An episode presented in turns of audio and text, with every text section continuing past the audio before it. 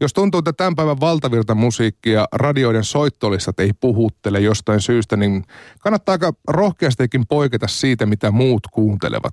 Tällaisia hienoja esimerkkejä valtavirran sivuuomista on esimerkiksi eilinen vieraamme Litku Klemetti tai tämän päivän vieraamme Is This Really Me-niminen yhtye. Tervetuloa lähetykseen Panu Artemiev ja Mikko Hynninen. Kiitos. Kun, kun teistä lukee juttuja ja teidän, teidän musiikista keskustelee ihmisten kanssa, niin aika usein äh, muistetaan mainita tämä niin sanottu Indie-etuliite, niin mitä se teidän tapauksessa tarkoittaa, Panu? No tota, mä luulen, että tässä ehkä tässä porukassa on paljon erilaisia, tai me jengissä on paljon soittajia, ketkä on tehnyt paljon tämmöistä niin kuin, soittanut erilaisia indie-kokoonpanoissa, eli tämmöistä omaehtoisen tekemisen meininkiä – ihan niin kuin pyöritetty levyyhtiöitä, klubeja ja niin päin pois. Ehkä se liittyy enemmänkin tämmöiseen musadikkailuun, mutta tota, ja ehkä se eetos, mikä meillä tässä nyt on, että tehdään niistä lähtökohdista, mitkä itsellä on, ja eikä tarvitse niin kuin ihan omaehtoista sävellystä ja kaikilla tavalla täysin niin kuin, ilman mitään, tota, niin, niin, siis puhtaasta itseilmaisua käytännössä. Niin, eli se on jonkinlaista vapautta myös. Vapautumista. vapautumista yhteiskunnan kahleista. Tai... Juuri näin, juuri näin. Äh, mutta jos miettii laajemmin tota, niin indie-merkitystä, kun sen leiman alle mahtuu myös isoja bändejä, joku Arctic Monkeys tai Radiohead, heistäkin yleensä vielä puhutaan, että se on sitä indie-musiikkia. Niin onko sillä oikeastaan enää mitään muuta tekemistä indien kanssa kuin se, että se on ehkä joskus ollut omaehtoista? Ainakin se ammentaa sitä samasta mytologiasta. Se on ihan varma, mutta tota, niin, niin en, mä, en, en, en lähtisi niin kuin sanomaan, että kun sinne mitään olisi. Että ei se pelkästään niin kuin turhaa puhetta ole.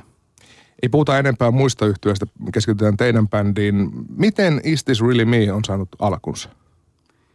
No tota, tämä on oikeastaan, me just eilen tätä Mika kanssa kelattiin, että ehkä 2011 jopa, 2012 vuoden tienoilla. Mm, tota, niin, 2011 keväällä varmaankin.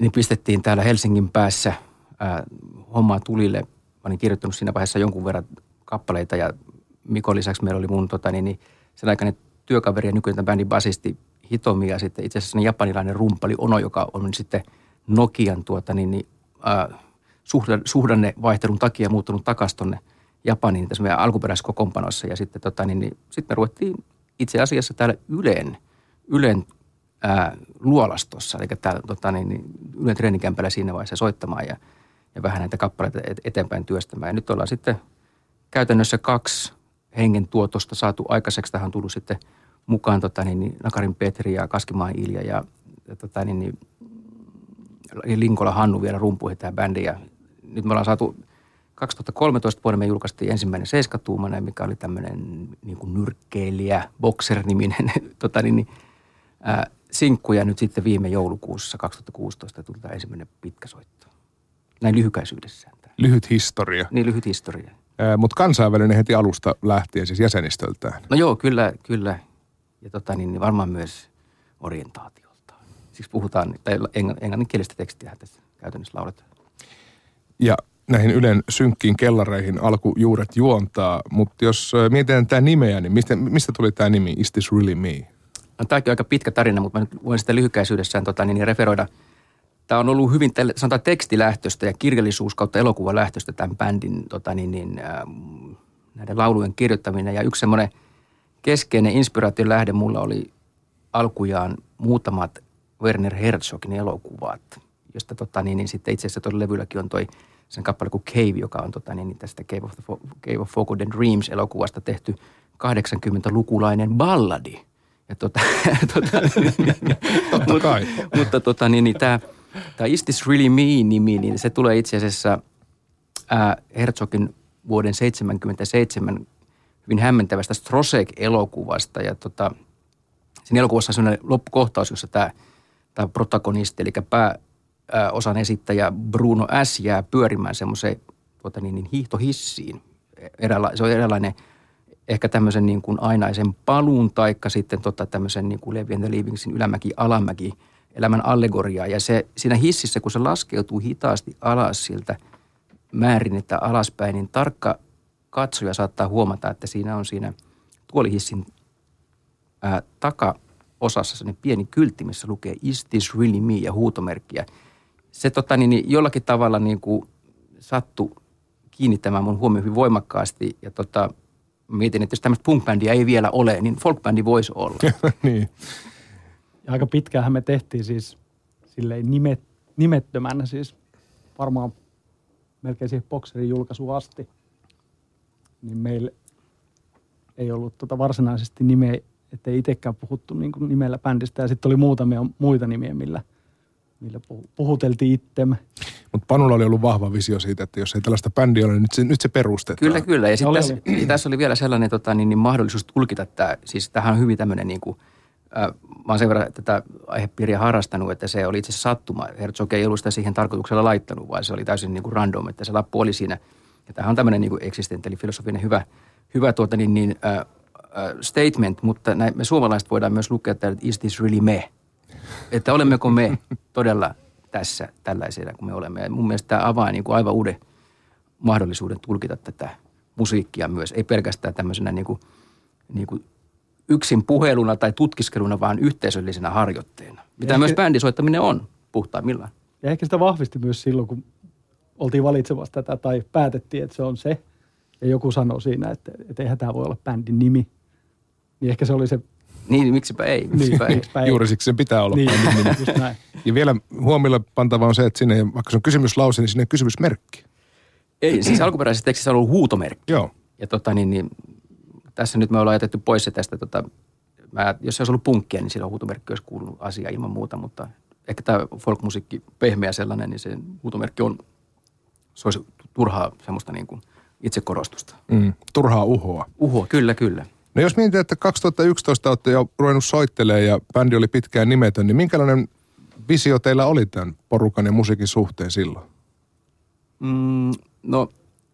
Oli se siis silleen aika vahva, että silloin kun ollaan jo eka kerran tavattu ja mistä sitten lonkerot lähti aukeamaan ja päädyttiin tuonne Ylen treenikselle esimerkiksi soittamaan Ono ja Hitomin kanssa, niin silloin oli silloin jo valmiita biisejä. Siis valmiita biisiaiheita, mistä yksi on nyt levylläkin. Freedom Riders oli ainakin yksi, mitä muistelin, että 2011 jo siitä oli aika valmis demo silloin kyllä. Panulla.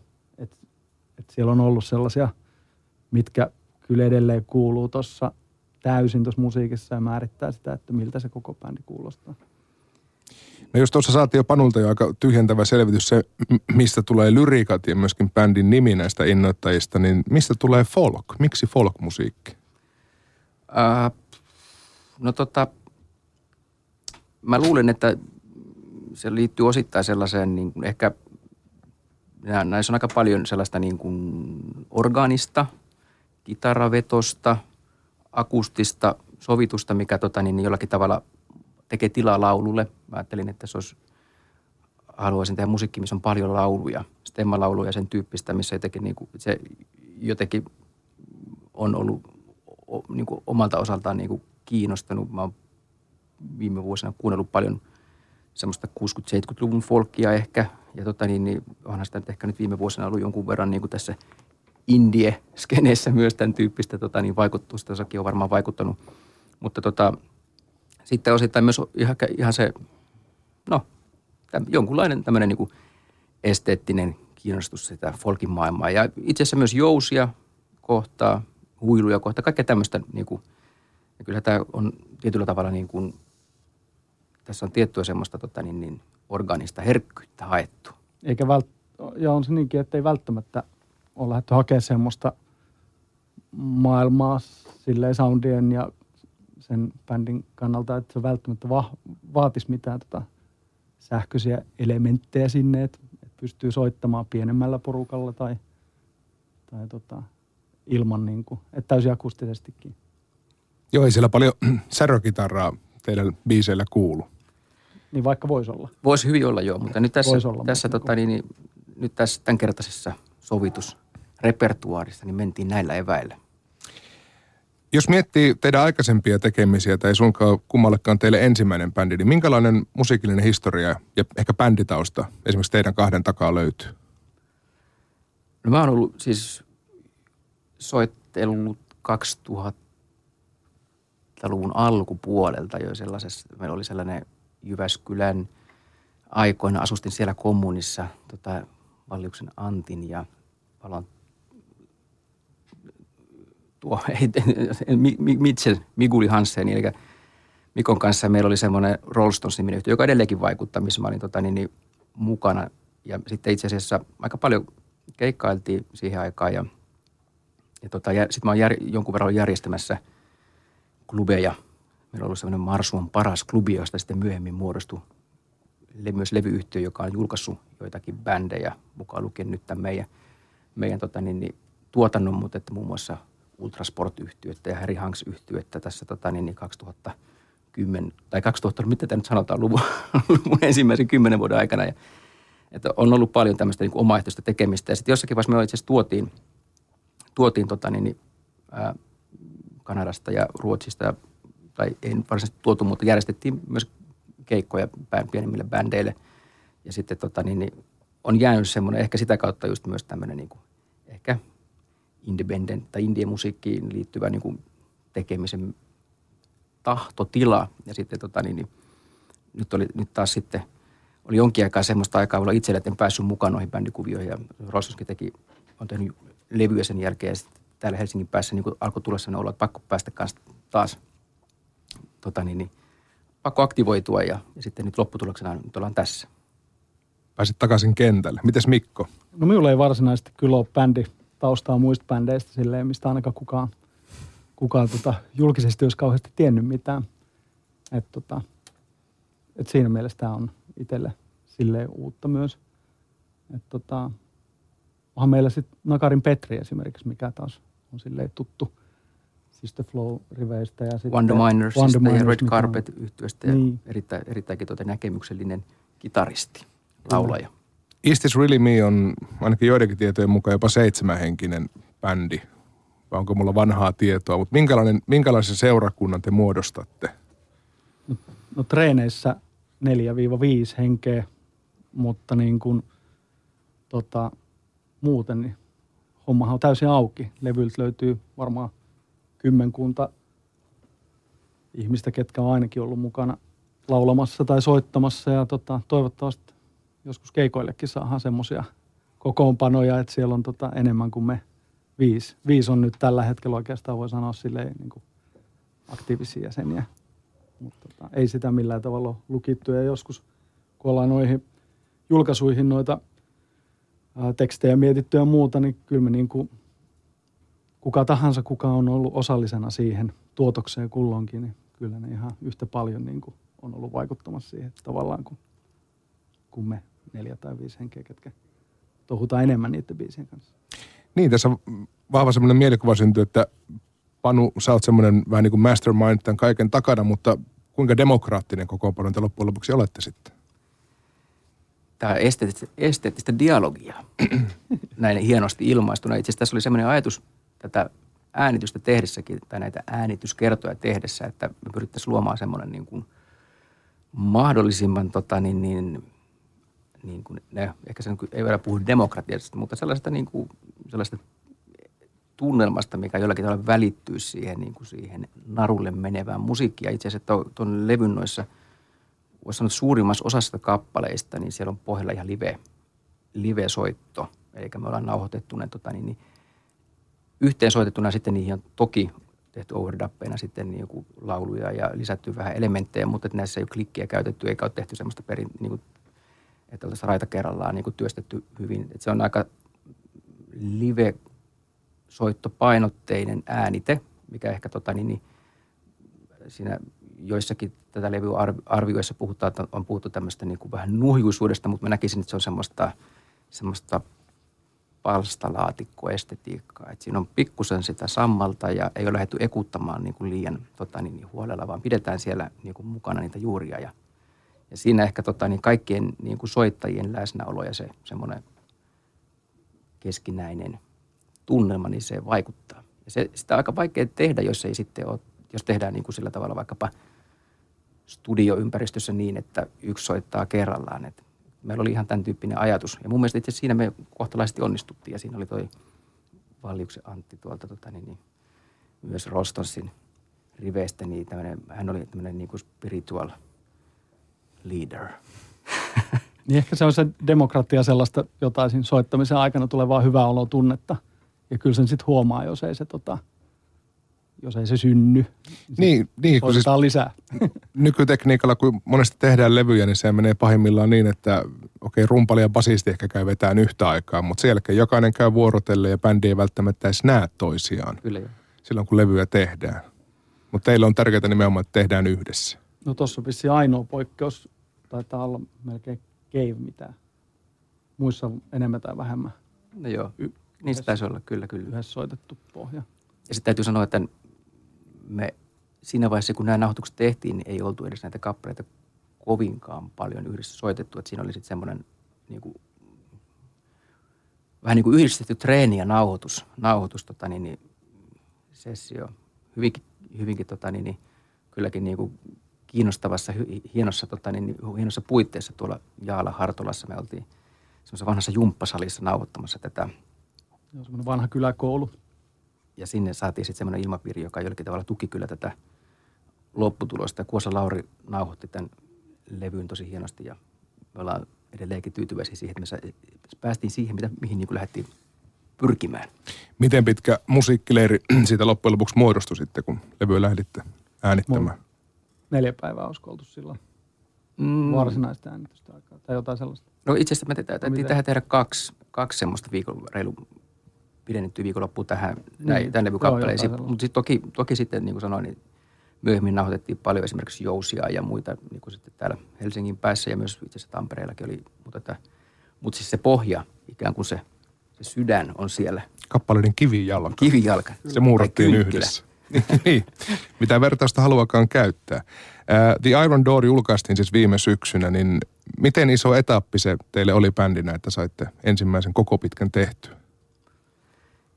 No se on sellainen tyytyväisyys siitä jonkun tota niin, niin, tekemisen loppuun saattamisesta, että siinä oli erilaisia vaiheita. Itse asiassa tota, niin, niin, nauhoitukset on tehty jo 2013-2014, ehkä viimeiset 15. Sitten toi Petri miksas, miksas sitä, teki mielestäni erinomaista työtä siinä. Ja sitten siinä oli tota vielä, me masteroidettiin se tuolla Kanadassa semmoisen James Andersonin vanhan ystävän studiolla. Ja tota, sitten siitä vielä käynnistyi sitten tämmöinen kansitaideprojekti, jota mun veli, tuommoisen tamperilaisen kuvataiteilija Thomas Reganin kanssa teki, joka itse asiassa... Seiskan kanne sen myös, bokserin joo. kannet myös silloin aikaisemmin. Siinä meni meillä vielä sitten jonni aikaa, mutta mä en, itse asiassa halusin nähdä lopputuloksen niin, kuin niin valmiina kuin mahdollista, että ei, mitenkään ei ollut sellainen olo, että tämä pitäisi nyt välttämättä saada hirmu nopeasti ulos, että se hyvä kannattaa odottaa. Hyvä kannattaa odottaa. Mites Mikko, kun sanot, että sulla ei mainittavaa bändihistoriaa, niin ei varmaan myöskään julkaisuhistoriaa, niin miltä tuntui päästä ensimmäistä kertaa levyttämään?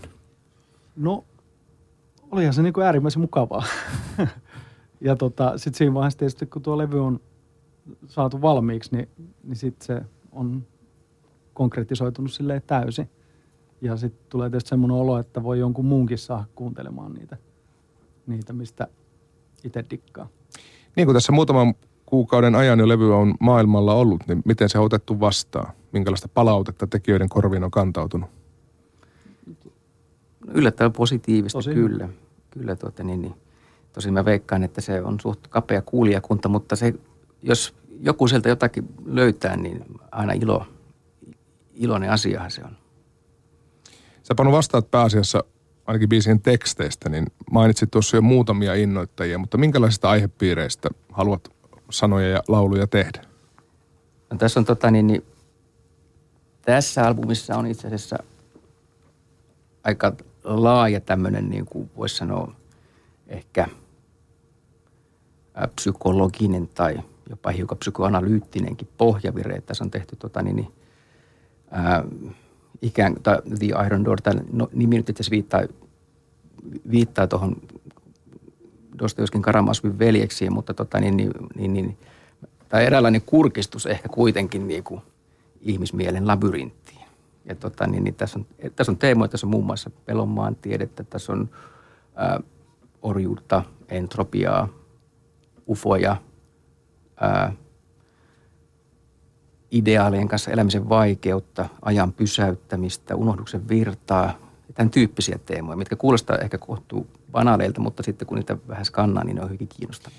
Niin kuin siis levy toimii ihan hyvin tänään tänään testasi toimiston taustamusiikkina, mutta jos ei hirveän tarkkaan rupea kuuntelemaan sanoja, kun sitten sieltä saattaa paljastua pelon maantiedettä ja muuta.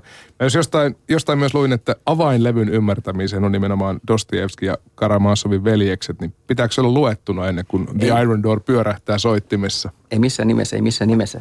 Tämä on tota, niin tämmöistä ehkä keittiökirjallisuustieteellistä tulkintaa. Mä sitä Karamazovin veljeksiä itse asiassa kahteen kertaan eri ikäisenä lukenut ja mä oon tehnyt siitä sellaisen niin kuin henkilökohtaisen tulkinnan, mikä vaikuttaa tämän, ehkä osittain tässä tämän levyn näiden teemojen taustalla. Ja se on siis se, että, että tämä levy ei itse asiassa kerro mistään kolmesta veljeksestä, vaan yhden ihmisen sisäisestä kamppailusta. Eli jokaisessa meissä on tämän kirjan mukaan, tai siis tuosta joskin käsitys niin kuin ihmisluonnosta, niin olisi kolme tällaista ikään kuin tyyppiä. Siellä on tämä Ivan rationalisti ja sitten Ali Jorshan, henkinen etsijä ja sitten on vielä tämä Mitja, mikä on tämmöinen mielihyvä periaatteen tämmöinen niin kuin tunneperäinen ikään kuin hullu. Ja sitten ne erilaiset jännitteet ihmisen sisällä niin kuin liittyy osittain näiden kolmen veljeksen tai väliseen, väliseen ristivääntöön. Ja tota, niin, niin, tässä tällä levyllä tietyllä tavalla niin kuin ehkä jossakin määrin näitä, näitä tota, niin, niin,